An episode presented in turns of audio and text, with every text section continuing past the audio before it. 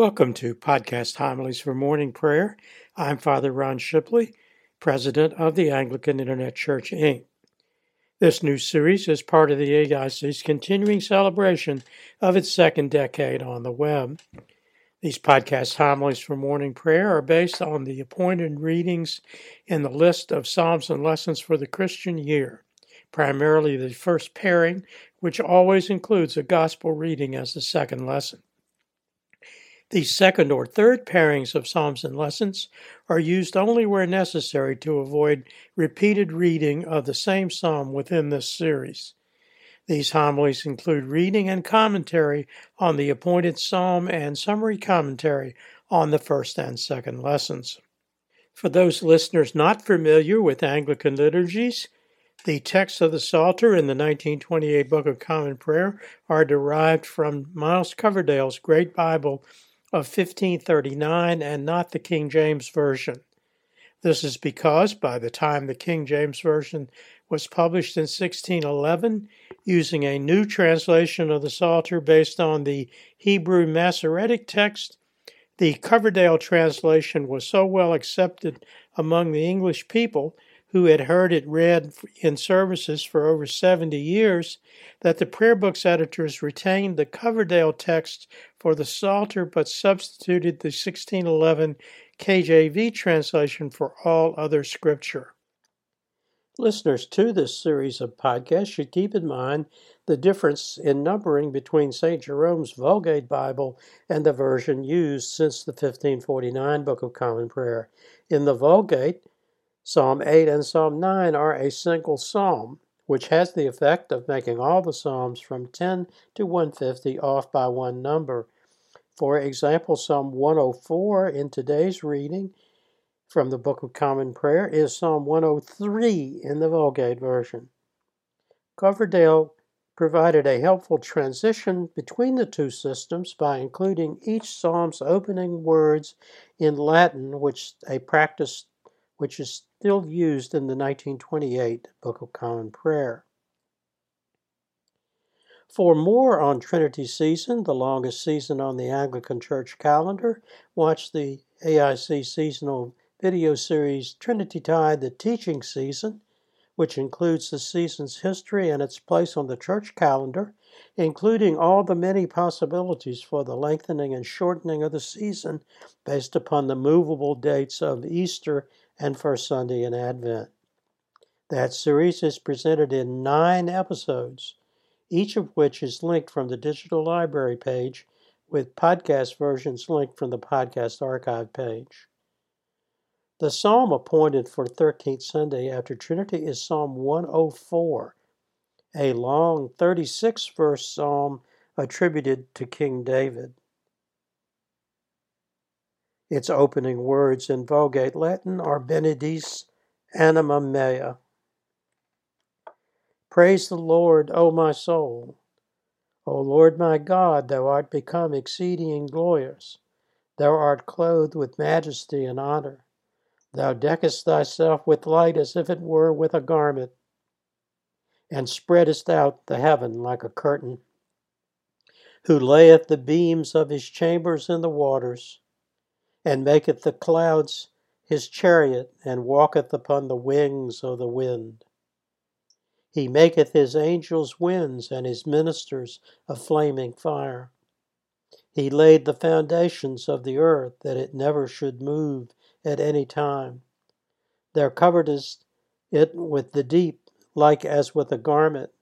The waters stand above the hills. At thy rebuke they flee, and at the voice of thy thunder they haste away.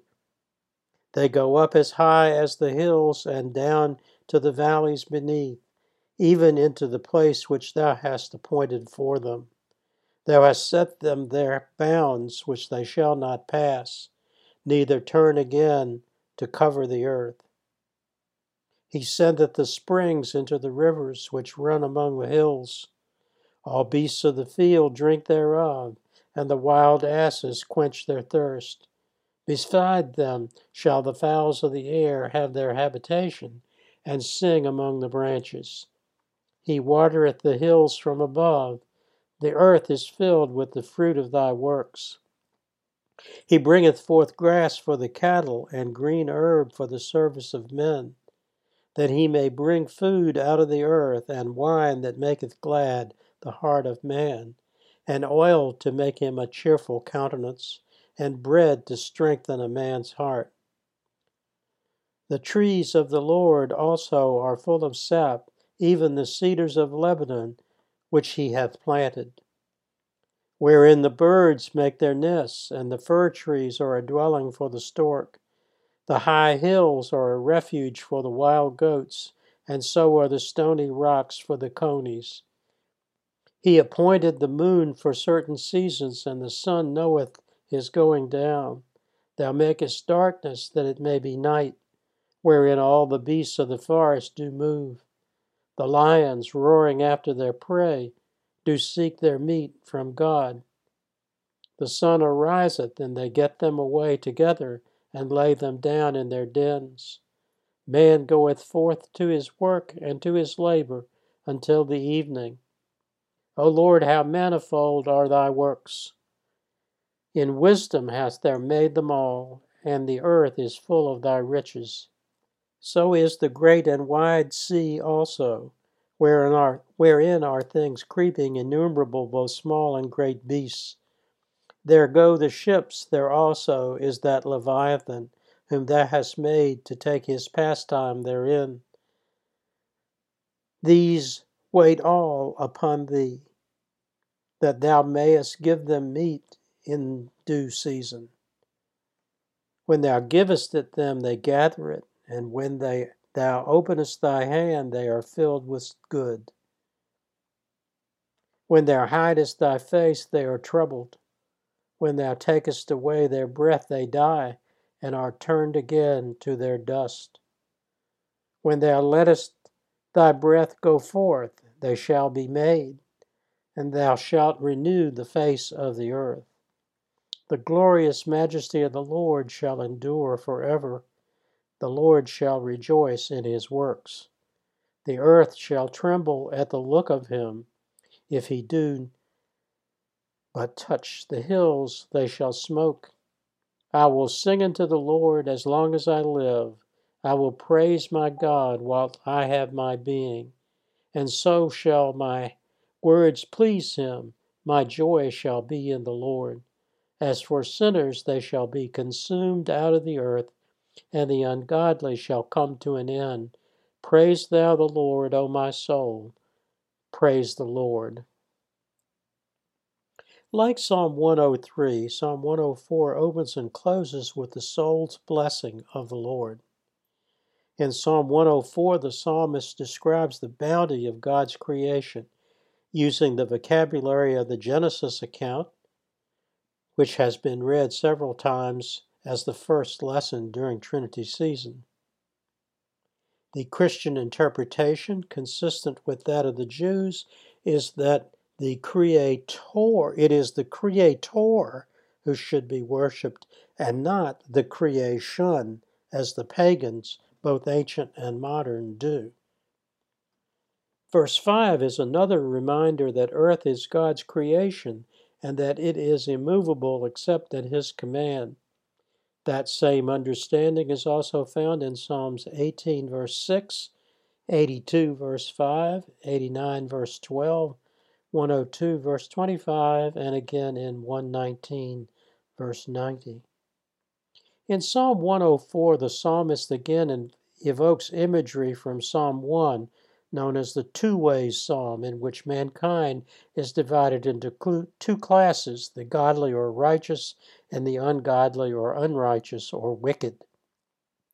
Their ultimate fate is described in verse 35 As for sinners, they shall be consumed out of the earth, and the ungodly shall come to an end. From a Christian perspective, verses 30 and 31 are suggestive of the benefits of the coming of the Holy Spirit at Pentecost to renew a tired earth, which is described in Acts 2. The descent of the Spirit is discussed and illustrated with art from the 5th to the 19th century in the AIC bookstore publication the Acts of the Apostle Annotated and Illustrated, one of the five books in our New Testament series. One of the most famous hymns in the Western religious tradition based upon this psalm is Robert Grant's O Worship the King, O Glorious Above, composed in 1833. It is hymn 288 in the St. Chrysostom hymnal. The first lesson for 13th Sunday after Trinity is Ecclesiasticus 17 1 to 15, another reading from the Old Testament wisdom writings of Jesus ben Sirach. Ecclesiasticus is one of the non canonical books, also known as the Old Testament Apocrypha. It's also called the Second Canon. Since they are considered suitable for teaching but not as a source for doctrine, they are read as first lessons only in Trinity Tide, which is the church's teaching season. The second lesson is Mark 3, verses 20 to 21 and verses 31 to 35. Mark's account of the skepticism about Jesus from his extended family, commonly called the Brothers of the Lord. The lesson from Mark is discussed and illustrated in our book, The Gospel of Mark, Annotated and Illustrated. The closing prayer is the collect for 13th Sunday after Trinity Another 1549 Book of Common Prayer Collect by Archbishop Cranmer, based upon the Gelasian Sacramentary as modified in the 1662 Book of Common Prayer. The word, quote, laudable, unquote, in the preamble comes from the Latin verb laud, which means to praise, and here means to be worthy of praise. Almighty and merciful God, of whose only gift it cometh that thy faithful people do unto thee true and laudable service, grant, we beseech thee, that we may so faithfully serve thee in this life that we fail not finally to attain thy heavenly promise. Through the merits and mediation of Jesus Christ our Lord. Amen. Until next time, may the Lord bless and keep you. May the Lord make his face to shine upon you and be merciful to you. May the Lord lift up his countenance upon you and give you peace. Amen. Glory be to God for all things. Amen. This program has been a presentation of the Anglican Internet Church. We invite you to visit our website and make use of its resources at www AnglicanInternetChurch.net.